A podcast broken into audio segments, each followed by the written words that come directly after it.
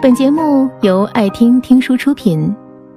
如果你想第一时间收听我们的最新节目，请关注微信公众号“爱听听书”，回复“六六六”免费领取小宠物。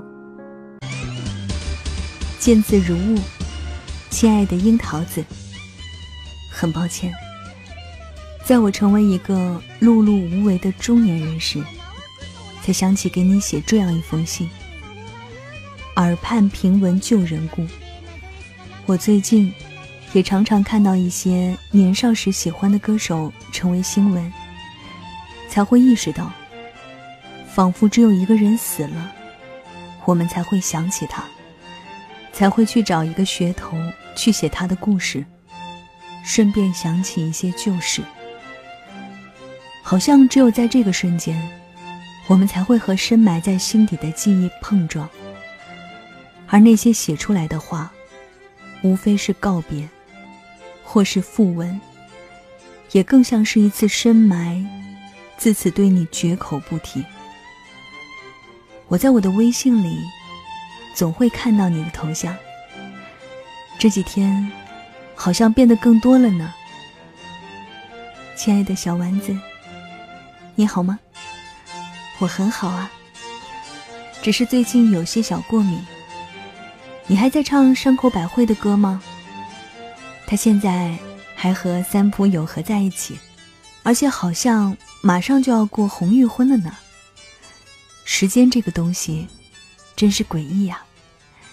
小丸子，第一次知道你是我上初中的时候，那会儿凤凰卫视中文台每天都会在晚饭前播你家的故事。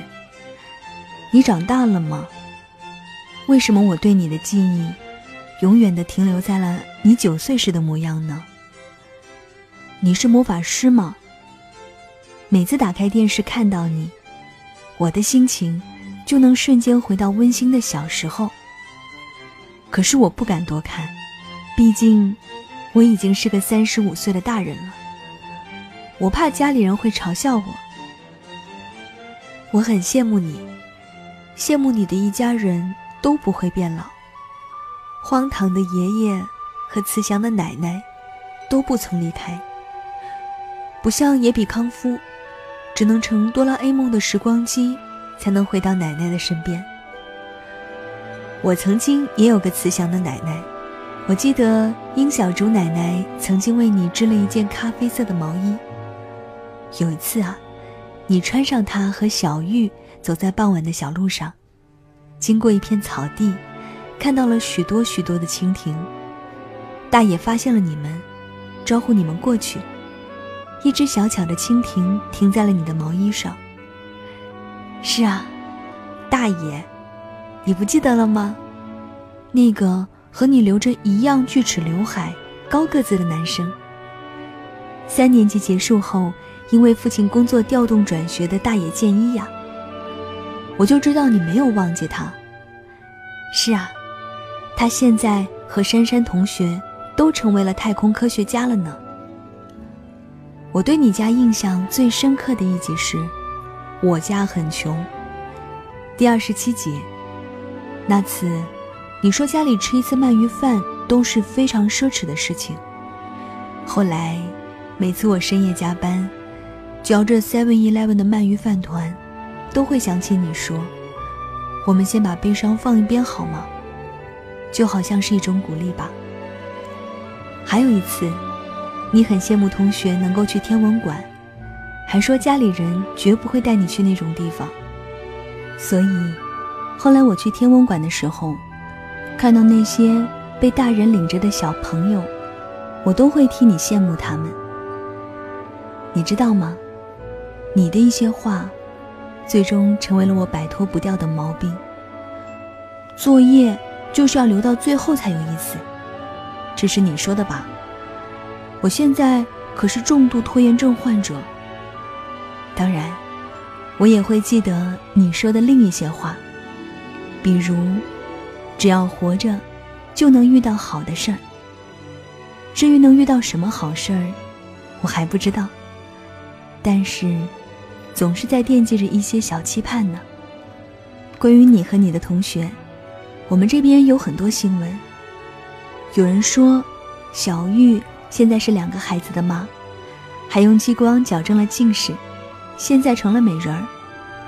班代王伟已经成了一名公务员，见人就会发名片，好像很客气的样子。洋葱头永泽开了奶茶店。至于花轮吗？我猜，你比我们要更清楚才对。丸子啊，你现在还在看 Rainbow 漫画吗？记得你最喜欢吃布丁和汉堡。有一次，你们全家去吃西餐，你还吵吵嚷嚷的抱怨家里人，却净说些没档次的话。如果盘子里的鱼听到，没死也给气死了。当时真是觉得好笑啊！其实有些事儿，是你教会我的。金牛座的你啊，贪新鲜，又粗心大意。但是你只为那些不是问题的问题而烦恼，固执的拥抱最简单的快乐，你自己知道吗？你还说，我们的哀伤和年龄是没有关系的。这句话，是我在成年后才渐渐明白的。小丸子啊，我们都曾经是小丸子，只不过你留在我们身上的影子越来越模糊了。让我再用一次你的话，来为这封信收尾吧。成长是不断相遇，成长是不停告别。成长是学会说再见。丸子，你说，我们到底长大了吗？静盼回复。本节目到此就结束了，感谢各位的收听和陪伴。更多精彩内容，请关注微信公众号“爱听听书”，回复“六六六”免费领取小宠物。也欢迎你收听今晚的其他栏目，我们明晚见，晚安。